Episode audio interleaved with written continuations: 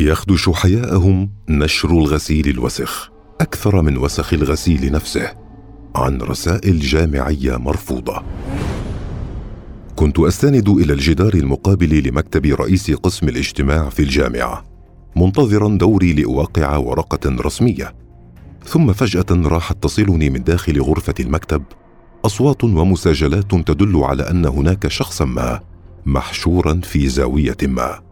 بينما تنهال عليه لكمات الأصوات والتوبيخ ليخرج فجأة أحد الدكاترة صارخا باحتجاج. ما معقول أنتو؟ حتى اليوم لم أتبين هل كان احتجاجه على سلوك الدكاترة المجتمعين في جلسة السيمنار تلك وموقفهم من الطالب أم كان محتجا على الطالب نفسه صاحب البحث المرفوض؟ إزداد فضولي. ترى ماذا يحدث في الداخل؟ انفض الاجتماع وخرج الجميع بهيئات ليست مريحة. يبدو الغضب على أغلب الوجوه وعلى بعضها يبدو العجز. اقتربت من الطالب الغاضب الذي يتصرف كمن لم يعد يهمه أن يخسر أي شيء حتى مستقبله الدراسي إذ يتكلم بصوت عال كأنه يريد أن يسمع قصته إلى جميع من في بهو كلية الآداب بل جميع من في الجامعة. انتو ما طبيعيين. وبشك إنه يكون لكم علاقة بالبحث العلمي. يعني من وين جبلكم مواضيع مهمة؟ أكيد على المريخ ما في مواضيع بتهم الواقع السوري. اقتربت منه أكثر وسألته معتذرا عن فضولي. آسف بس في أعرف شو عنوان أطروحتك؟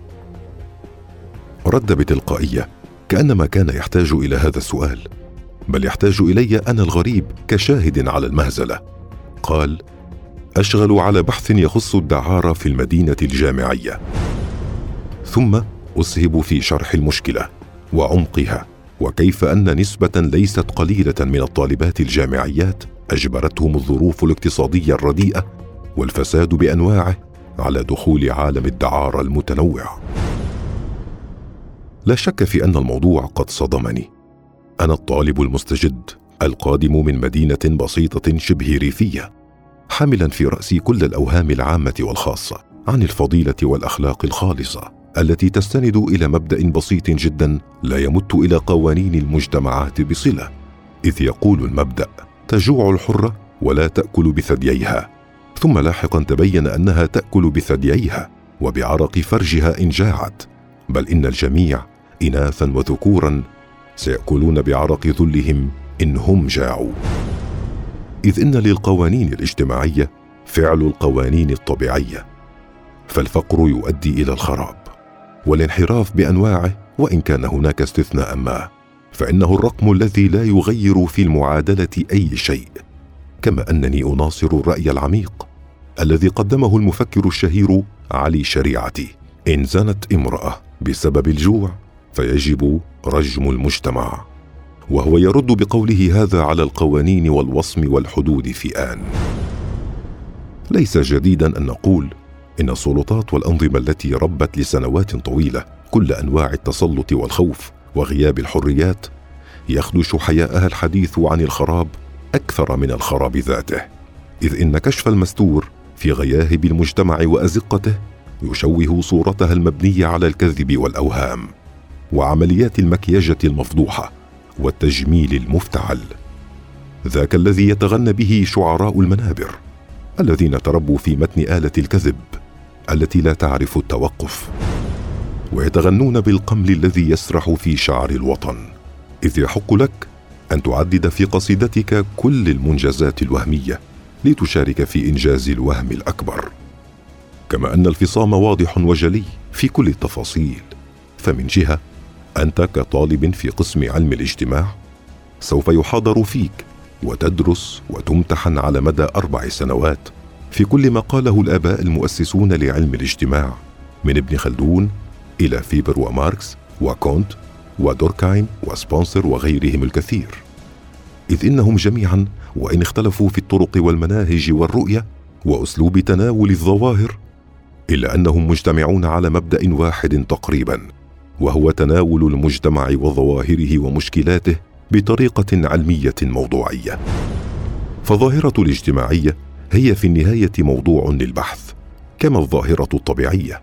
وإلا كيف ستفرق بين الثرثرة والتخمين العادي والبسيط في فهم الظاهرة الاجتماعية؟ وبين الكلام العلمي المبني على الموضوعية والحصافة في الفهم والتفسير ووضع الحلول. هذا كله يحصل لك كمتلق وطالب. ثم فجأة وعندما تريد أن تدخل مضمار البحث تبدأ الخطوط الحمراء التي يضعها عقل يشبه العقل الديني التحريمي القائم على الخوف من الحقيقة. على الخوض فيها كي لا تتزعزع أعمدة الإيمان وتنكشف هشاشته. إذ يتم استيراد المقولات من ميدان الخطاب الديني اللامسند إلى ميدان العلم. خطابات تعلمك النفاق بدقة. خطابات ترفض رمي الحصى التي تحرك ماء البحيرة. إنه الركون إلى الماء الآسنة. وتتشابه في هذا الايديولوجيات الدينية والسياسية الكليانية كلها. نعم كان ذلك كله فقط من أجل الامتحان في نهاية السنة ومن أجل ورقة مزخرفة تعلقها على جدار البيت عندما تنهي كل المقررات في السنوات الجامعية كلها. ثم ليمن عليك بوظيفة تمضي فيها بقية عمرك وقد تعينك على تأمين جزء من مصاريف الحياة. إلى جانب أعمال عدة ستقوم بها. يفترض في أصل تعريف المؤسسة العلمية بشكل عام كالجامعة أو قسم علم الاجتماع فيها أنها مركز للعلم والبحث والاشتغال على زيادة مساحات الوعي لدى الأجيال الصاعدة نحو مهام بناء المجتمع. وتمكينه بكل السبل المتاحة ولكل الفئات والشرائح ولتفتح افاقا لفهم البنى والعلاقات الاجتماعية وتشخيص أمراض المجتمع ومشكلاته. لكننا نجدها مشلولة ومهمشة فبدل أن يكون قسم علم الاجتماع في الجامعة هو القسم المعني بمثل هذه المهمة نجده شريكا فاعلا في جوقة من يمارسون الحجب والتمويه والمكيجه وتمييع القضايا العميقة عن طريق رفض مواضيع وأبحاث تمس عمق المشكلات الاجتماعية وتوجيه الطلاب إلى مشكلات هامشية وعمومية ضمن طريقة طرح تقليدية همها الأول ألا تمس هذه المعالجة بعمق الحدث أو الظاهرة فكل ما هو اجتماعي هو بالضرورة اقتصادي وسياسي وأنت حين تبحث في أي مشكلة اجتماعية فإنك ستصل حتما إلى البعد السياسي.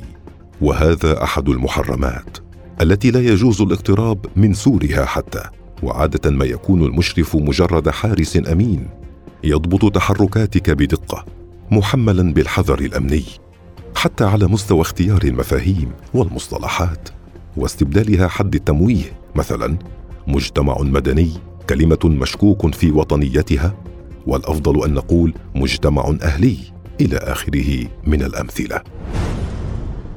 أتذكر نظرة أستاذي الجامعي الغريبه حين قرأ عنوان أطروحتي التي قررت البحث في موضوعها وتتناول العلاقة بين الحريات بأنواعها وبين محتوى المناهج الدراسية ودور المجتمع المدني في ذلك بعد سجال طويل على صوته رافضا هذا البحث لأخرج من مكتبه غاضبا وفي يدي أوراق أبحث لها عن سلة مهملات قريبة ولم يكن ثمة طالب ينتظر لسبب ما فأخبره بأمر العراك الذي كان يدور في الداخل.